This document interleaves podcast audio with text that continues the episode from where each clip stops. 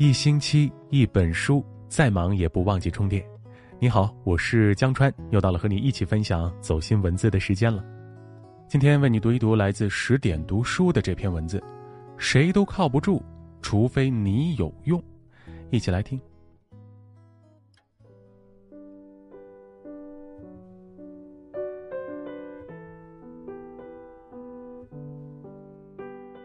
听过一句话，人这一生。本就谁也靠不住，当你把希望寄托于别人身上，总有一天会从希望的疯癫跌落到失望的谷底。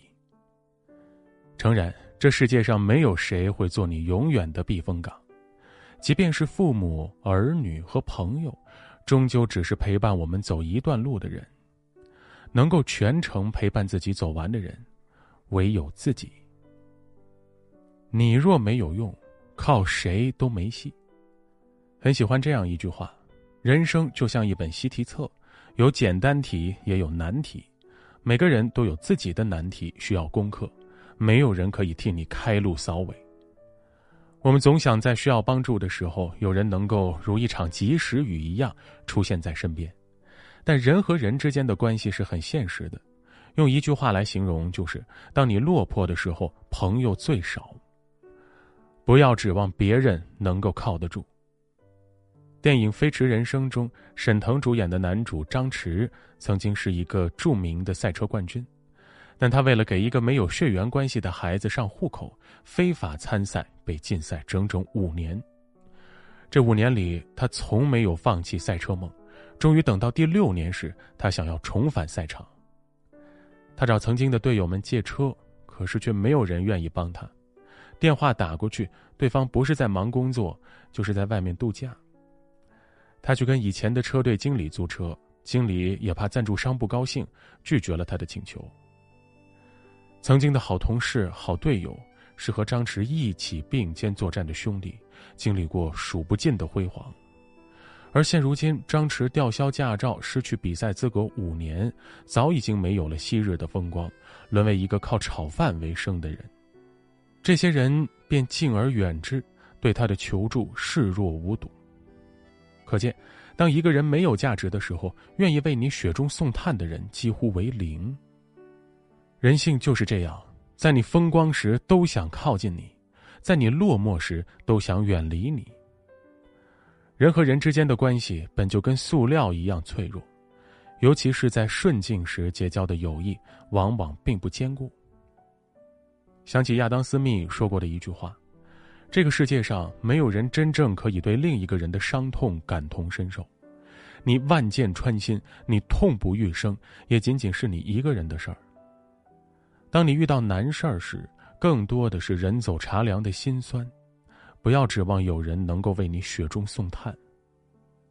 老话说过：‘求人如吞三尺剑，靠人如上九重天。’”人生路上，我们总会遇到一些风霜，经历一些雨雪。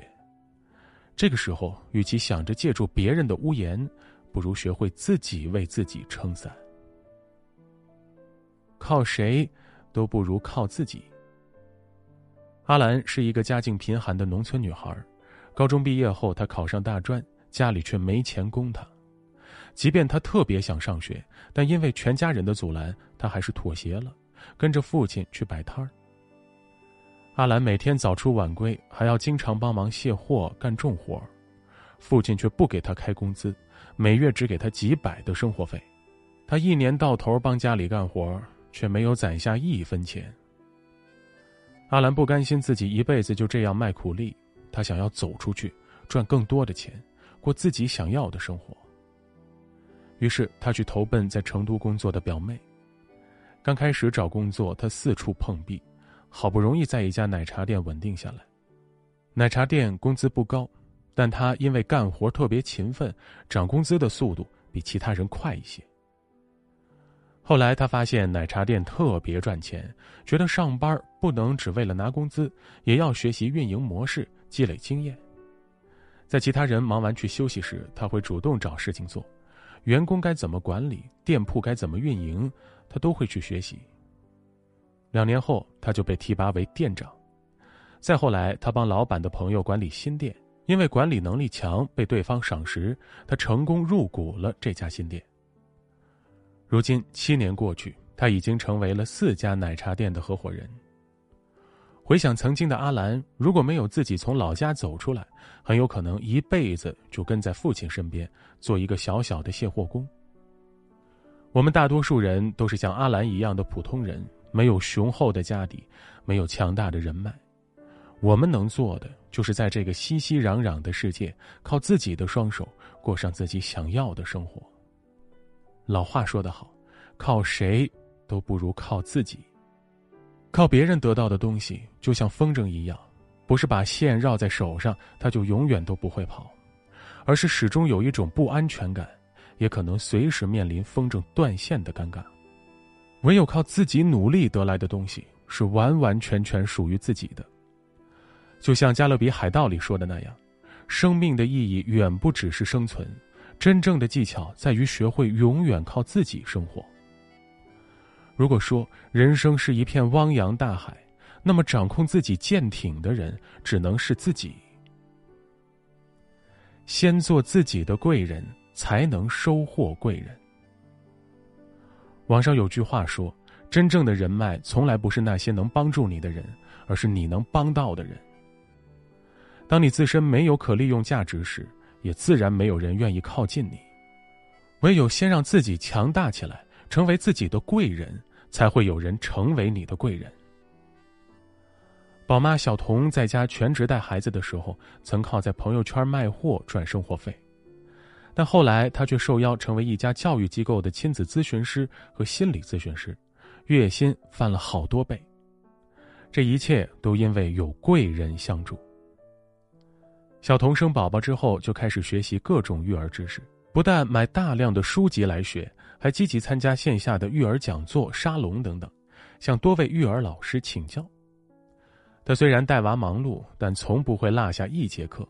每次听讲座，小童都积极参与互动，向大家分享学习心得。课后认真做笔记，发给老师。老师分享过的书，他都会买来学习，并把书中的知识点吃透，举一反三的讲出来。担任线下讲座讲师的谭老师看到小童学习能力这么强，便指导他报考心理咨询师，而后又让他参加亲子咨询师的培训，并考取亲子咨询师证书。紧接着，谭老师给小童提供了很多分享授课的资源和渠道，他可以经常在线上和线下授课。就这样，小童成功聚集了自己的一波粉丝。后来，谭老师升职成为教育机构的负责人，也邀请小童加入企业。小童就此重返职场，成为一名职场妈妈。也正是小童爱学习的这股拼劲儿，让谭老师从众多的学员当中发现了他，并愿意帮助他。可见，想要结交贵人并不是一件难事儿，就看你有没有吸引贵人的能力。心理学上有一个跷跷板定律。人与人之间的关系就像踩在跷跷板上的两方，如果要长久的维系这段关系，需要双方势均力敌。如果一方太强，另一方又太弱，这段关系就会失衡。人际关系的本质就是一种等价互换，只有当他们看到你的价值，才会主动走向你。因此，想要结交贵人，最有效的捷径，就是自己先成为贵人。很喜欢这样一句话。不要拿着别人的地图找自己的路，自己就是自己问题的解答者。人生路漫漫，或充满荆棘，或布满碎石，但无论如何，都要靠自己一步一个脚印走出来。当你遇到困难时，他人能给你的只是短暂的安慰，而真正能够帮助你的，只有自己。你若怯懦，没人能替你勇敢；你若退缩，没人能替你前行。行走人世间，唯有自身的价值，是对抗一切的底气。往后余生，愿你我都能做好自己人生的掌舵人，不惧风雨，自在从容。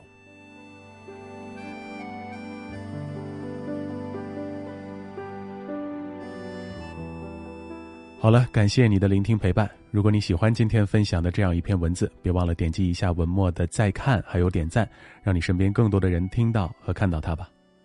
明晚同一时间，我们不见不散。我是江川，我在北京，祝你晚安好梦，也祝你健康平安。我们下次见。